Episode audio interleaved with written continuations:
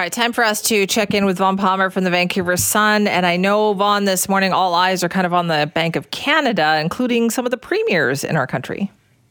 Yes, Simi, uh, Premier of British Columbia, David Eby, and a couple of his colleagues across Canada wrote a letter to the head of the Bank of Canada way back in the beginning of September to say enough with the raises of the interest rates. Canadians are hurting, our electorate is hurting, and stop it.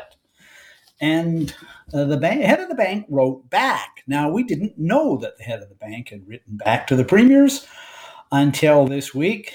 Canadian Press got a copy of the Tiff Macklem letter to the premiers saying back off. And uh, David Eby got asked about it yesterday uh, during a media avail, a press conference, a news conference. So we now know the full exchange. Uh, interesting political machinations here. Uh, no question, Simi, that uh, Canadians are hurting from high interest rates. I have to say, so are governments. Uh, this government in B C and a lot of other governments across Canada borrow a lot of money. They've got a lot of debt. Interest rates affect their ability to borrow and do what they want to do too. So it's them versus the Bank of Canada. And the head of the bank says, you know, if elected politicians start telling the bank what it should do about interest rates, that could uh, compromise the bank's reputation for independence. Right. So this is interesting. I was surprised that the Bank of Canada governor said anything at all about this. Yeah, it, it is surprising. I don't know who leaked the letter to the Canadian Press, uh, but somebody did. Uh, the, the premiers uh, haven't really backed off on this. Uh, yeah, it's interesting too, Simi. The, the premier's political calculation here. So what they did was they got a Conservative premier, Doug Ford, a Liberal premier, uh, Furry from Newfoundland, and an N D P premier to write the letter. So try to make it sound sort of not entirely partisan, beating up on the National uh, Bank. Uh, the letter back, um, well, you know, I think the head of the Bank of Canada is obviously under an awful lot of pressure. And he's under a lot of pressure because, you know, if if the politicians, Simi, set the interest rates in this country, they would never be high enough to combat inflation. Uh, for one thing, their own governments don't like high interest rates, and neither does the electorate. But the only way you're going to get inflation fighting interest rates is through an independent bank. But that is not a popular view today. I noticed, Simi, yesterday when the federal government came out and commented on this, the first thing the federal government pointed out was Pierre Polyev has been calling for the head of the head of the Bank of Canada. So these are populist times, and I just can't imagine what interest rates would be. You know, uh, they might be giving away money. Uh, there certainly wouldn't be what we see now, which is an attempt to fight inflation by having high, publicly unpopular interest rates.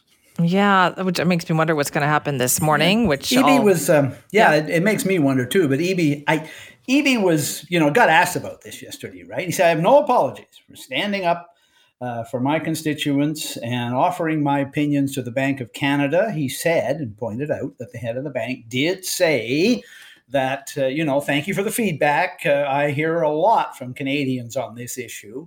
It just finished with that warning that, you know, politicians start giving advice to the bank on what interest rates should be. It could raise questions about the bank's independence. Eby said, I don't think that's a concern. I respect the independence of the bank. And I also say I have a right as a premier to tell the head of the bank what his policies are doing. Uh, he doesn't think that his letter was intended to compromise the independence of the bank.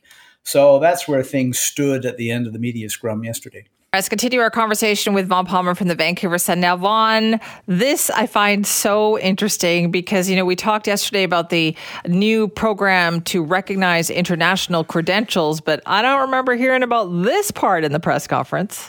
Uh, we're going to get a superintendent of recognition of international credentials. The superintendent's going to have a lot of power. He or she's going to have a big office.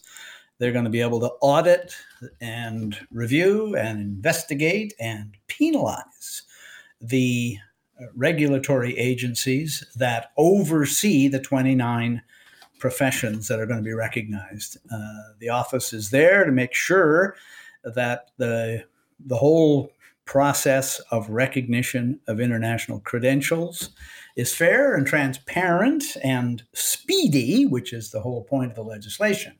But the government is not just going to sit there and tell these associations that you're going to have to do this. They're establishing an enforcer to make sure they do do it, to audit them, to investigate them, to fine them if necessary. Uh, the thing that I find interesting about this is that the government has told us nothing about what that office is going to cost or how much staff it's going to need. You'd think when you're bringing in legislation in the House that the public would be told that as well. Hey, this office is going to have to hire, I don't know, what, two dozen expensive bureaucrats? That's a lot. They're going to need to know their stuff. They got to be able to audit. They got to be able to investigate, research, and penalize. Um, and uh, not only just how many people it's going to add, but what it's going to cost. Um, nope, they haven't decided anything. The minister uh, who presided over the press conference the other day, Andrew Mercier, Uh, said, oh, don't worry, this isn't going to be a great big government bureaucracy. Oh, really? Well, uh, the minister whose name is on the bill, Selena Robinson, she's in charge of post-secondary education. She told me yesterday when I asked her, um, there's no decisions have been made on how big an office it's going to be or how many people are going to be hired or what the budget is. Well, I mean, that is how this government does things, I have to say. Because, Simi, this fall we got two more of these agencies, uh, short-term rentals. There's going to be a registrar for short-term rentals, and there's going to be an enforcement office. So we've had three new government bureaucracies created by legislation this fall, and we've been told exactly nothing about how many people are going to be added to the government to do make this happen or what it's going to cost. And it's interesting, too, in terms of the housing and the short-term rental thing. I feel like that's become a bit of a battleground that we'll see more of leading up to the election next year, because we saw that the opposition, B C United, came out with proposed amendments for this. And there was a lot of back and forth on social media about this. Yeah, and the government voted them all down, which is governments do. Um, yeah, I'm, I think they're both going to be contentious. I think that, you know, the... The goal of both pieces of legislation, people understand, I think public may well support. But the international credential recognition, you're going to have an agency out there pushing for recognition, and you're going to have uh, professional associations out there saying, oh, wait a minute, you know, the reason these rules and regulations exist is because we have to make sure the people are qualified and uh, qualified to practice in British Columbia.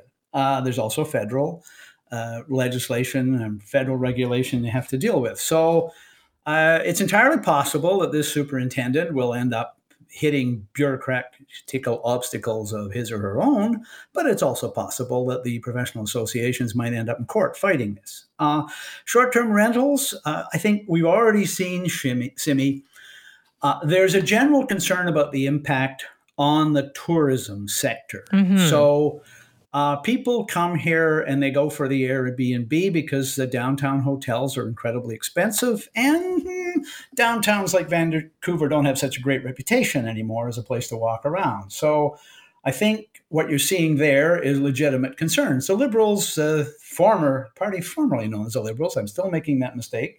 Um, so I sympathize with the public that's confused on it.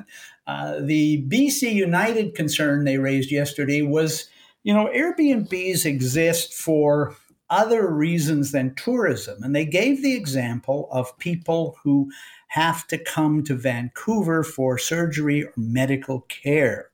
They take an Airbnb so their family can be with them, uh, say cancer treatment and so forth. And the Americans are, the Canadians are sending uh, people from British Columbia to Bellingham for uh, cancer treatment. So, you know, they did raise some issues with this. Um, I think you've got a very, very activist government here, Simi, that has increased the size of the public service by a third. And this is central government. This isn't school teachers and doctors and nurses. This is just the central bureaucracy of the government has added about twelve thousand full-time equivalent positions since the N D P got in. Uh, I don't know when you see how unhappy people are with the results on things like public safety, healthcare waiting lists, housing prices, uh, cost of living, uh, people might be asking themselves, when you've added, you've increased the public service by a third, why are the results so disappointing? Right. That, that that's going to be, I feel like, more of a battleground, right? In yeah. the in the months ahead, kind of delineates I think the parties. So, you know, uh, we've seen it again and again in the opinion polls. Yes. The New Democrats are going to win the election. If it's called today, it's a year away, but those polls are persuasive. That's a long time away, though. That's a long time away. It is a long time away. And those same opinion polls, and you know, the N D P supporters cite the party choice numbers to you, those same opinion polls say the public's not impressed with the government's record on a bunch of things. So, yeah, they're they're just going ahead, and, and every time there's a problem, uh, we get legislation, regulation, and in this case, three new government offices. But you go, hmm, a year from now, will those offices have done anything but hire people and spend money? Will they have actually produced results? And on that one, uh, I have to say, given the record so far, uh, I'm skeptical that this will do as much good as the government says it will. Mm-hmm. All right. Well, Vaughn, thank you. Bye-bye, Simi.